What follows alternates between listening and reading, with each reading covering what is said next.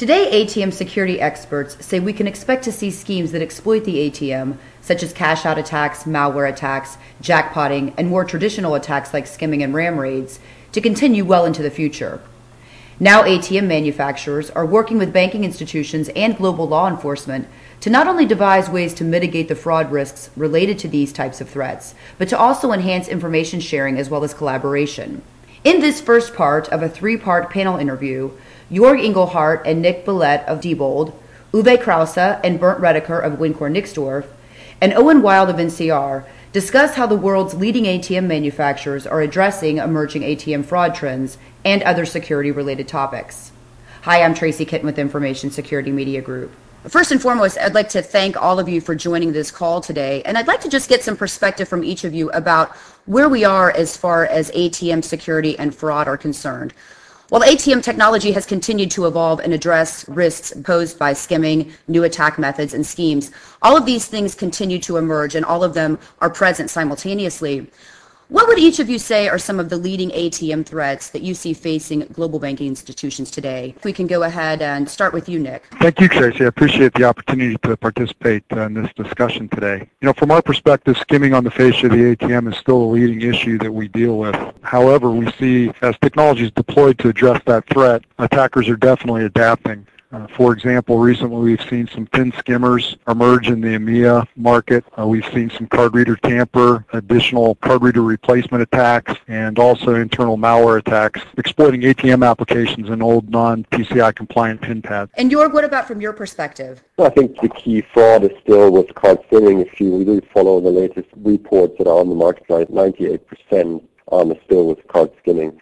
And then, you know, as Nick mentioned, a couple of other are getting more relevant, but big part is still coming from card skimming. Uwe, at Wincor Nixdorf, being based in Germany, what would you say are some of the trends that you see? If you follow the press and the statistics from the last weeks, especially from the last days, you can see that all the activities we are doing, Diebold is doing, NCR is doing, are helping to reduce the skimming attacks. There are new statistics available that this is dramatically going down now. That means that all the activities which are implemented from the security experts in our environment are helping to protect the ATMs against skimming. Bernd, you're also with Wincor Nixdorf, and you're probably getting a bit of a different perspective in Germany, just as Uwe pointed out. Are there any areas that you think we should be addressing or paying attention to? First of all, I would absolutely agree to what Uwe has just suggested. Latest figures have shown that skimming, especially in Europe, is decreasing.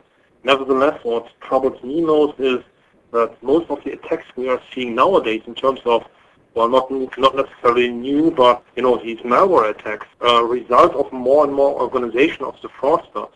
The idea of somebody attacking ATMs by chance are becoming more and more outdated. Tracy, hi, this is Owen from NCR, and I'm just adding on to the comments from my colleagues here and counterparts. I think the last point that was just raised is spot on from what we're seeing from the global perspective of NCR, and that, yes, the European data on skimming certainly is showing some signs of reduction. However, we are seeing skimming still remain a active and growing risk and threat in other regions specifically.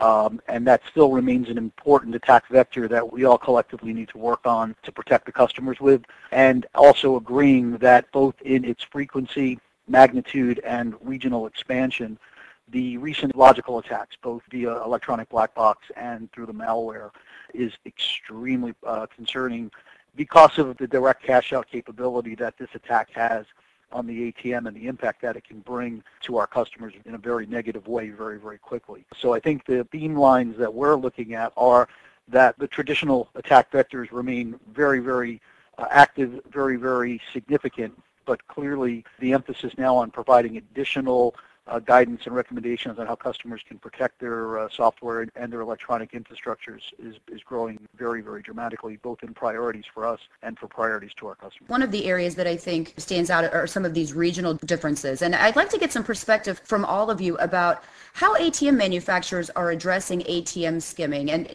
do you see some of these market variations that Owen has pointed out? Nick, we can start with you. Yeah, certainly see a lot of variation across the install base. We have attacks usually starting in certain geographies and then migrating, so we kind of watch those.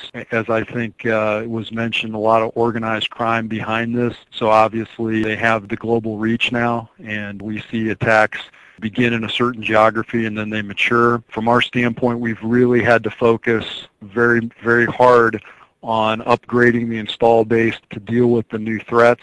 Diebold had introduced some capabilities probably about 5 or 6 years ago with anti-skimming detection and prevention on a standard card reader. Then we began to vary bezels to change the geometry so that the attackers could not just mass produce skimmers for the fascia of the ATM. And then we took a next step to integrate third-party solutions that combine detection and jamming. Recently, Diebold has also introduced the Active Edge card reader, which combines a lot of technology to deal with all of the various attacks that we've seen to date, and we believe will provide a level of security well into the future. Bert, let's get some perspective from the Wincor side of the house. Are there certain technologies that your company is pushing out to address ATM skimming that may vary from market to market? To be honest, not that much. What we feel is that standard skimming and standard anti-skimming have been red race over the years, and if we do not change the base technology we are using to counterfight this kind of attacks, it will remain. It will still be a red race in the next years.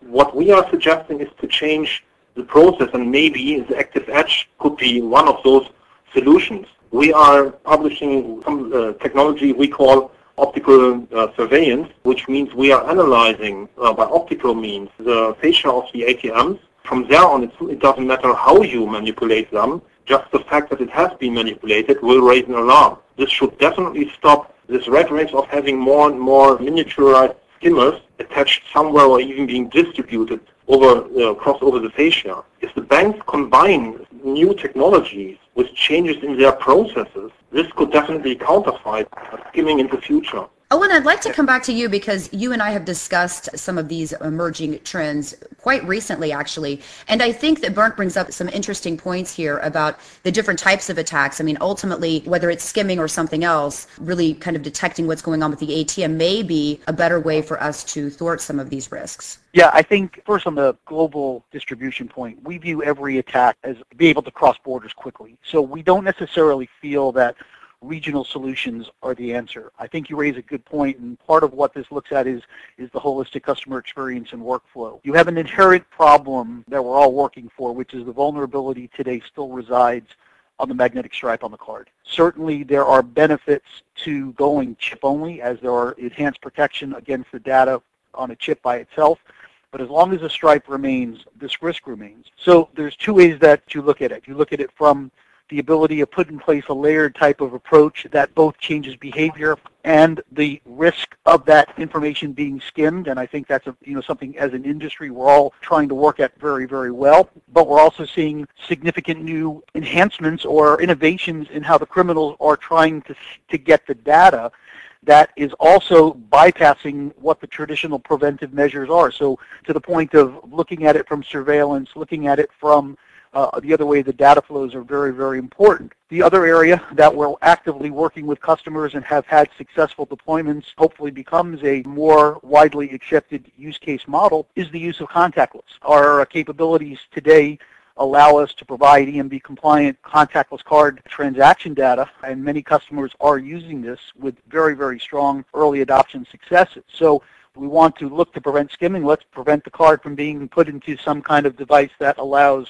for it to be skimmed. And that's going to take an industry collaboration. That's going to take working closely with customers and developing these new models. And we're also seeing consumers becoming more comfortable using new types of authentication and transaction initiators in a way that they haven't done before. So again, we're going to look at solving the problem by working continuously in the traditional, but let's also find ways of taking it out of play. Yes, let's talk a moment about EMV. And Nick, I'd like to start with you to get Diebold's perspective here. How has the deployment of EMV helped to curb skimming fraud in markets where EMV cards are commonplace? And let's perhaps touch on the contactless piece. I don't know how prevalent contactless card transactions are in other markets, but perhaps you could enlighten us there as well. So definitely from an EMV perspective, where it's deployed, the redemption fraud is dramatically reduced because it eliminates the replication of the card. Unfortunately, as long as the mag stripe continues to be on the card for backward compatibility and until the entire POS and ATM infrastructure move completely away from the magnetic stripe, we see that redemption fraud is moving to the geographies where the magnetic stripe transaction is still supported. As we stated, based on the nature of organized crime and the fact that they do cross borders fairly easily, this data is shared quickly and the redemption fraud continues in these geographies. So really this is something for the industry to continue to deal with. And contactless is a very, very good solution. Anytime that the card does not have to come in contact with the machine, that's a benefit from a security standpoint. There's also some additional security capabilities built into the various types of contactless transactions. EMV contactless is something that's very, very new. From our perspective, this is something that we're evaluating and looking at. And exactly as Owen stated, all of the goodness from a standpoint of the EMV transaction that helps us identify that the card is present, to ensure that the card does not come in contact with the machine, that the magnetic stripe cannot be skimmed, etc. And this is a technology that may potentially compete with contactful EMV transactions that need to be implemented in the U.S. in the near future. Bernd, I'd like to get some input from you here, and perhaps you could enlighten us a bit more about the difference between contact and contactless. And I don't know from an ATM manufacturing perspective how difficult this is going to be. So institutions that have ATMs in the marketplace now that are EMV compliant, is it easy to make the transition from contact to contactless? Well, I guess for the manufacturer it's easier than at the end of the day for the banks. For us it means just mounting another type of card reader to the fascia, and due to the technologies we are using to build our ATMs, we are clearly able to do something like that.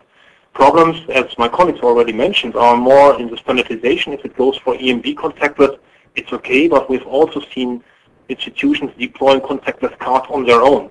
And of course, that again bears a risk in the implementation, which may open loopholes for attacks against this kind of implementation. The idea of not having the card entering any kind of reader and therefore not touching the mag stripe as long as it is there, does definitely help. Prior to this contactless implementation, or in parallel to that, what we are also seeing is that banks start to roll out both cards with mag stripes and chips and chip-only cards. Here in Europe we have figures of like 95% of the customers only using the cards in the countries, which means that in most countries here there's clearly no need for having the fallback capabilities of MagStripe. You can use chip everywhere. This combined with geo-blocking, as I said, changing the processes, makes skimming nearly senseless for the fraudsters, because they can still skim the old credit card MagStripe, but they cannot use them abroad and they cannot use them in the countries. So this set of data for them is worthless. Basically, that's what we are experiencing here in Europe. Owen, I'd like to come back to you for a moment to talk about some of the additional types of skimming risks that we see. Recently, NCR issued an alert, and when I say recently, it was actually in the fall, about ATM wiretapping. Would some of these contactless transactions that we're talking about address those types of risks, or would those still be a vulnerability that contactless wouldn't address? What the new form of attack is trying to do is get around all of our efforts at protecting the insert at the card reader. So what the attack is doing is coming into the ATM and hooking up directly to the card reader. So again, yes, going to an alternative process of capturing the consumer information or the transaction initiator via contactless is again a strong way to mitigate that. Plus, there's a need for additional types of security measures in the card readers and card reader protection to provide a solution against this new form of attack. And as both my colleagues also mentioned, we're also seeing new development of an engineering of types of skimmers that also go further into the card reader, bypassing where today's traditional form of jamming and detection are. So clearly, we have to continue to constantly innovate the solution protection. And, again, and some of the first instincts are you have to look at getting it closer internal.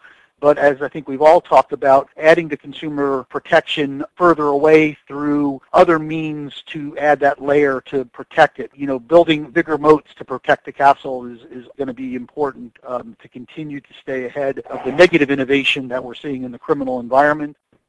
This is the end of the first part of a panel interview series with Jorg Engelhardt and Nick Billette of Diebold, Uwe Krause and Bernd Redeker of Wincor Nixdorf, and Owen Wild of NCR. Please be sure to join us for part 2, when we will discuss how ATM manufacturers are joining forces to share information about emerging threats. For Information Security Media Group, I'm Tracy Kitten. Thank you for listening.